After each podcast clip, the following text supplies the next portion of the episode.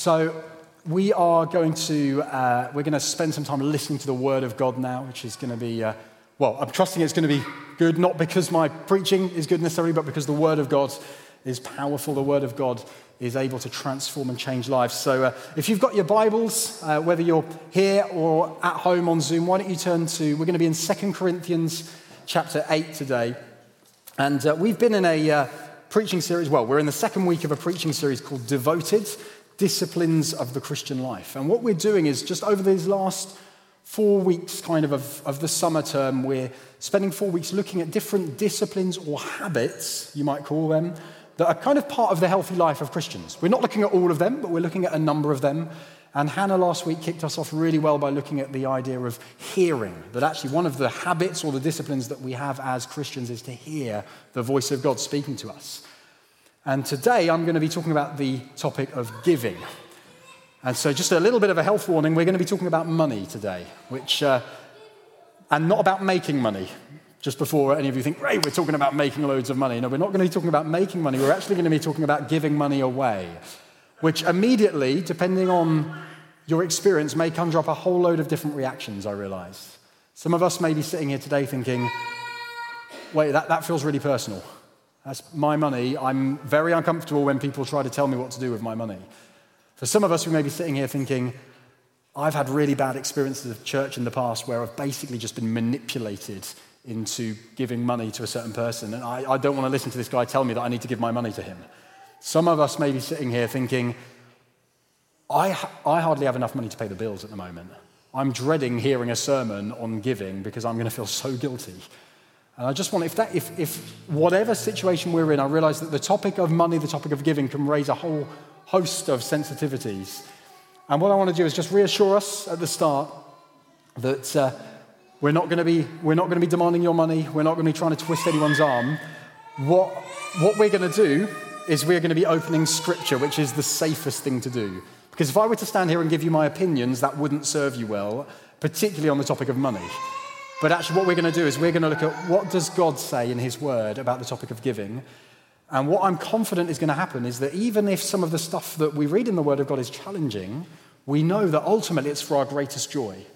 And so that my prayer is that we don't leave this place today thinking, oh well, I feel guilt tripped to up my direct debit every month, but that we live, that we leave this place going, I'm amazed at who God is and how generous He has been and with a heart actually to, um, to, to receive more from God and to give out as a result of that. So we're going to go to scripture. We're going to be in First Corinthians, sorry, Second Corinthians uh, chapter 8, and we're going to read verses 1 up to 15. So let me, let's read the word of God together. 2 Corinthians 8, verses 1 to 15. We want you to know, brothers, about the grace of God that has been given among the churches of Macedonia.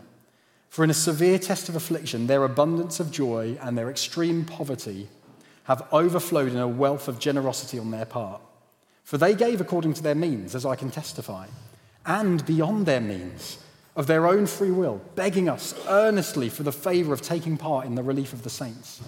And this not as we expected, but they gave themselves first to the Lord, and then by the will of God to us. Accordingly, we urge Titus that as he had started, so he should complete among you this act of grace. But as you excel in everything, in faith, in speech, in knowledge, in all earnestness, and in our love for you, see to it that you excel in this act of grace also. I say this not as a command, but to prove by the earnestness of others that your love also is genuine. For you know the grace of our Lord Jesus Christ, that though he was rich, yet for your sake he became poor so that you by his poverty might become rich. And in this matter I give my judgment. This benefits you, who a year ago started not only to do this work, but also to desire to do it. So now finish doing it as well, so that your readiness in desiring may be matched by your completing it out of what you have. For if the readiness is there, it is acceptable according to what a person has, not according to what he does not have. I do not mean that others should be eased and you burdened but that as a matter of fairness, your abundance at the present time should supply their need, so that their abundance may supply your need, that there may be fairness.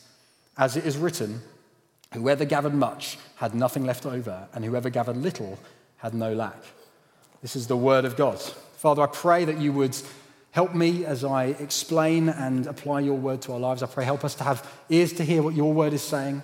I pray that uh, what I say would be in line with Scripture and that anything that isn't would just fall away. We pray, teach us this morning and help us to love you and honor you more as a result of what we hear. In Jesus' name, amen.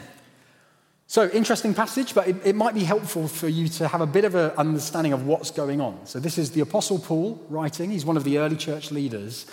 And uh, what he's doing is he's writing to a church in a place called Corinth, which was basically in southern Greece. If you know your map of Greece, kind of southern Greece, he's writing to some churches that he founded in a city called Corinth. And he's explaining a number of things to them. And one of the things he's explaining to them is that he has been uh, basically taking up a collection or a financial offering from lots of different churches that he had founded in order to give money to the Christians who were living in Jerusalem. The Christians who were living in Jerusalem were particularly poor. And so Paul said, What I'm going to do is I'm going to go around the different churches that I've planted, that I've founded, and I'm going to, I'm going to take an offering in each of those churches, and we're going to then give the money to the poor church in Jerusalem to be able to help them. And the church in Corinth had already, already agreed to this. They said, Yeah, we, we really want to give to this. We'd love to uh, give to this. And so, Paul, in this passage, is writing just to remind them of that and to give them some practical advice about how to go about it. But when Paul wrote this, he was writing from a place called Macedonia, which is in northern Greece. And he was amongst the churches that he'd started in that area. And those churches were also quite poor. But the church in Macedonia, as we can read in this passage, had actually come to Paul of their own accord and said, I know we're poor, but we really want to give to the church in Jerusalem as well. And so, what Paul's doing in this passage is a couple of things. He's, he's explaining to the church in Corinth, guys, listen to, what, listen to what's happened to the church in Macedonia. They willingly would love to give some money to the church in Jerusalem as well. And then he's also giving the church in Corinth some practical advice to say, right, here is how you need to, about, need to think about giving. So that's what's going on in this, in this passage. And I think there's a lot that we can learn from here. But what I want to do to start with is say, did you notice there's a key word that keeps appearing all the way throughout this passage? There's a word that starts with G. You might be able to, to spot it, it might be slightly different in your different versions of the Bible, that appears over and over and over again. And it's the word grace. It's absolutely everywhere in this passage. And if you read chapters 8 and 9 of 2 Corinthians, it appears even more. It's everywhere.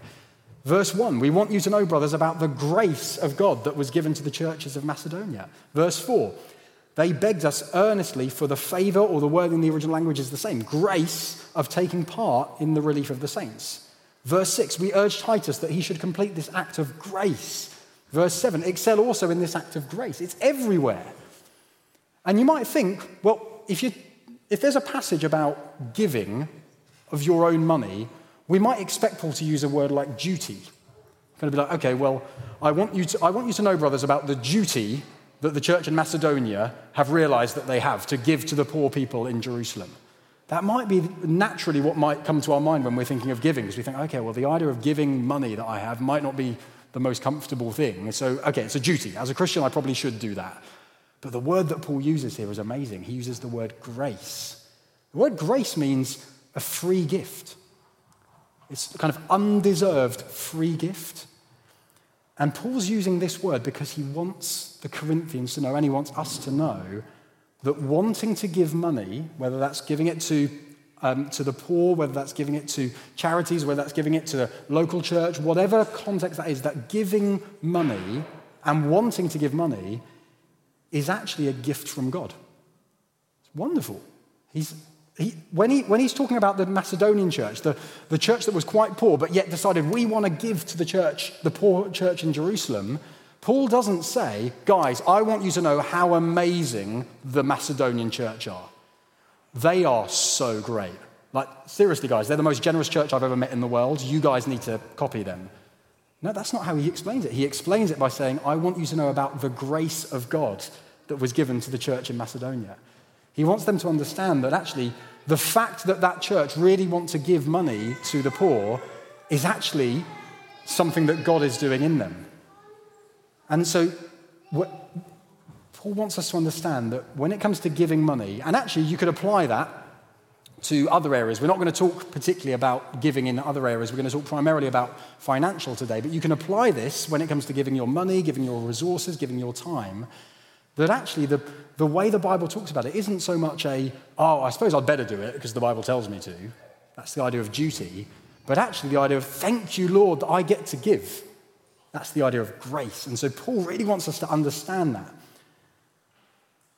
And that's a real encouragement for us, I think, in, a, in that if you're here today and there's any desire in you to give, doesn't necessarily mean it's comfortable. It doesn't necessarily mean that, it's, that it doesn't, isn't sacrificial, but that there's a desire in you where you think, yeah, I want to give. I want to be able to give to help those who are poor. I want to be able to give to the local church. That's a work of God.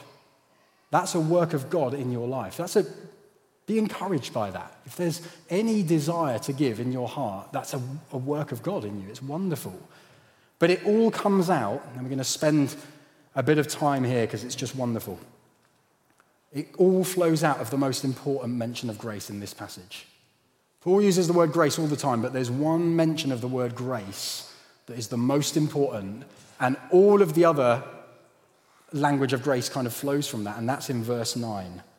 Let's just read this verse. You know the grace of our Lord Jesus Christ, that though he was rich, yet for your sake he became poor, so that you, by his poverty, might become rich. Let's read that again. You know the grace of our Lord Jesus Christ, that though he was rich, yet for your sake he became poor, so that you, by his poverty, might become rich. That's ultimately what motivates giving. What motivates giving ultimately is the understanding that Jesus gave everything for us. That moment when, let, in fact, let's just, let's just camp out here, so to speak, for a little while. Let's just take this idea of the grace of Jesus, that he was rich and became poor so that we might become rich. We might inherit all of the spiritual riches that we have. Let's just spend a little bit of time thinking about that because fundamentally, when it comes to giving, our, our desire isn't that we go out of here with primarily with a bunch of practical tips about how to go about giving. It's great to have some practical tips. There are loads in this passage. We might get round to sharing a few if we have time. But primarily, what we want is to have a heart that comes from understanding the good news of Jesus. That says, the reason that I have any desire to give is because I've understood how amazing Jesus' grace for me is. You know the grace of our Lord Jesus Christ, that though he was rich, he became, for your sake, he became poor, so that you by his poverty might become rich. Think about what were we like before we came to know Jesus? The Bible tells us that spiritually we were bankrupt. I don't know how, how close to or currently uh, close to it be, currently how much in debt you may find yourself, or at some point in your life you may well have find yourself in crippling debt, and it's horrible. It's a horrible position to be in. But our spiritual debt to God was infinitely higher than any financial debt that we could possibly have been in in this whole life. That's how poor we were, spiritually speaking. We had no right to stand before God. We deserved an eternity of judgment. And Jesus had it all.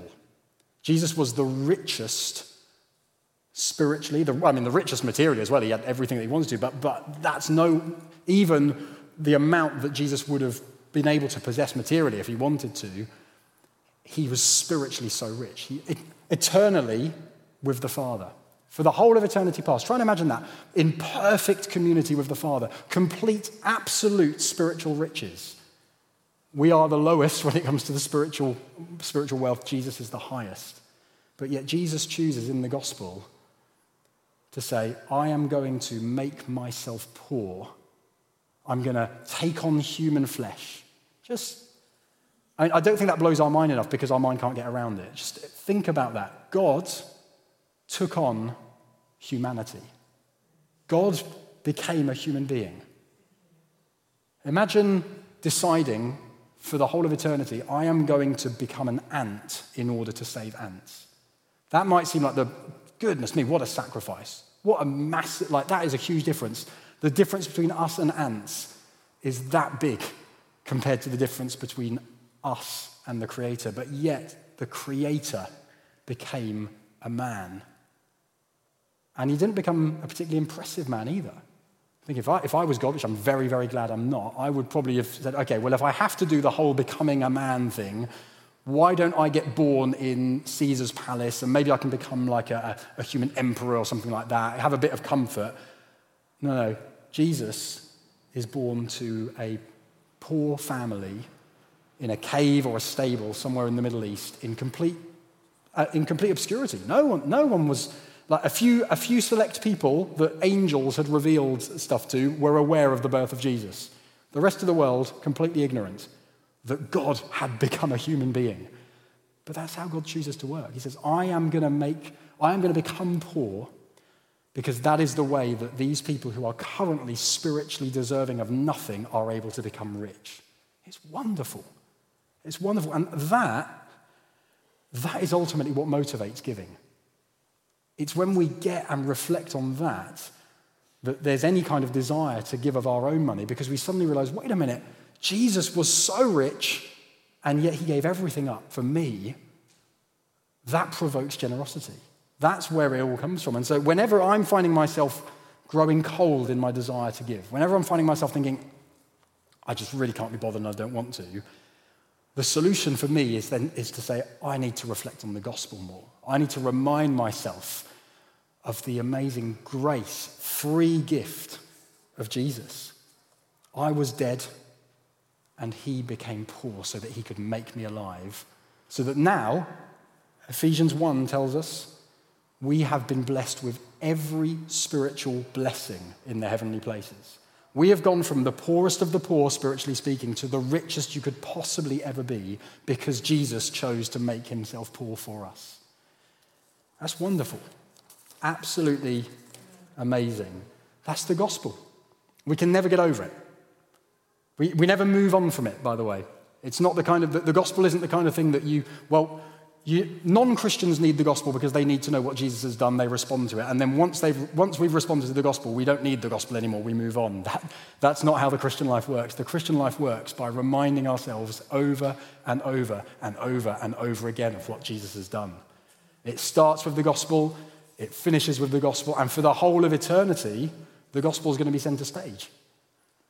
If you read the book of Revelation, I want, if, if if you had to die on a cross in order to save humanity, again, thinking if I was God, which I'm very glad I'm not, I think I'd probably want to brush that under the carpet and maybe just focus on the fact that I got raised from the dead and, and I'm now Lord of the world. I'd probably be like, yeah, that was a necessary thing I had to go through, but I'm not going to make a big deal of that for the whole of eternity because it's, it's a bit embarrassing, isn't it? Becoming a human being and then actually dying on a cross. For the whole of eternity, if you read the book of Revelation, Jesus is known as the Lamb who was slain. Because from heaven's perspective, they look at God taking on human form, becoming poor, and being obedient to the point of death and death on a cross. And heaven doesn't look at it and get embarrassed. Heaven looks at it and thinks, that is the greatest news in the world. The gospel is the beginning and the end of everything that we do. It's the, the good news of Jesus is the center. And so I don't really actually have that much time left to talk about any practicalities of giving. I think got a bit carried away with the gospel, but I felt the freedom to do that because that's, that's the foundation.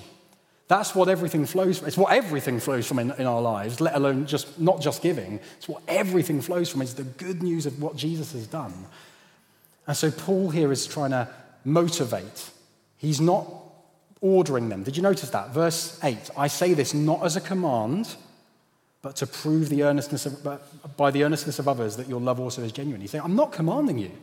I could not bring myself to command you to give. Instead, he says, I want to remind you of Jesus' generosity. And I want to let that provoke generosity in your own hearts. And so that's the center, it's the foundation where everything comes from. And so as we kind of come to a bit of an end, very, maybe very quickly, maybe just a few quick practical tips that this passage gives us. And then what we're going to do is go back to focus on the gospel and respond by singing together. But just a few things that this passage teaches us about what it looks like when giving in our lives is motivated by grace rather than us motivated by a sense of duty. The first thing is that giving becomes something that's joyful. You notice the amount of joy language that there was in the passage. Like the Macedonian church were poor, and yet there was, it was with great joy that they wanted to give. That's what the grace of God does in our lives. It produces joy in the midst of difficulties that says, oh, I really want to give. I, I, don't think the Macedonians were able to give much. Paul says they gave beyond their means. I don't think that means that they were suddenly able to conjure up millions of pounds. That's not, that's not what God's grace was doing in them. But God's grace was motivating joy filled giving.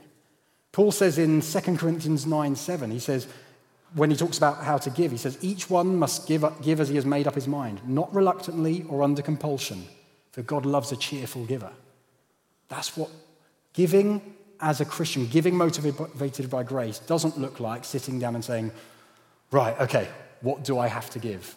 It looks like sitting down and saying, Jesus, remind me of the gospel. And now that you have reminded me of the gospel, give me the grace to give in a joy filled way. And at that point, you say, here's what, I, here, here's what I want to give. It doesn't become, here's what I should give. It goes, here's what I want to give. Grace, so grace giving is joyful, Grace giving is also proportional to what you have. That's another thing that's a uh, principle that comes here. Usually proportional to what you have. I'll explain why I said usually in a second, but in verse 12 it says, If the readiness is there, it is acceptable according to what a person has, not according to what he doesn't have. In other words, if you've got a big income, you're probably going to end up giving more than if you've not got a big income. But that has absolutely nothing to do with the state of your heart. And this, I found, this verse, I find actually really liberating. It's also challenging, and I'll explain why in a second, but I find it really liberating. So, just a quick kind of personal example. I think one of the gift days, maybe a year or so ago, so we were thinking, okay, well, what, should we give? And we were in a position financially where, I mean, we weren't in, we weren't in debt, we weren't like we weren't that close to the line, but we were struggling a bit more than we usually were. And so as a result, we weren't able to give as much as we perhaps would usually give a special offering. And it was interesting that in my heart there was this kind of, oh, but that's not worth as much to God. Surely I should, surely to, to have faith means that I basically just give a load of stuff that I don't have and will rack up the credit card bills. But actually, to read this helps me to realize actually, that moment, in that moment, giving out of what I had out of a good heart was more valid, would have been more valid to God than me giving, putting myself in debt out of a sense of obligation. It's wonderful. It's, you give according to what you have. And obviously, it bites both ways. So there's the challenge side that comes where you think, so some of us may be sitting here thinking, as I said at the beginning, goodness me, I've hardly got any money. I, haven't, I, I can't afford to pay the bill, let alone give. Feel the release of this passage. God is after our heart, not the amount that we give.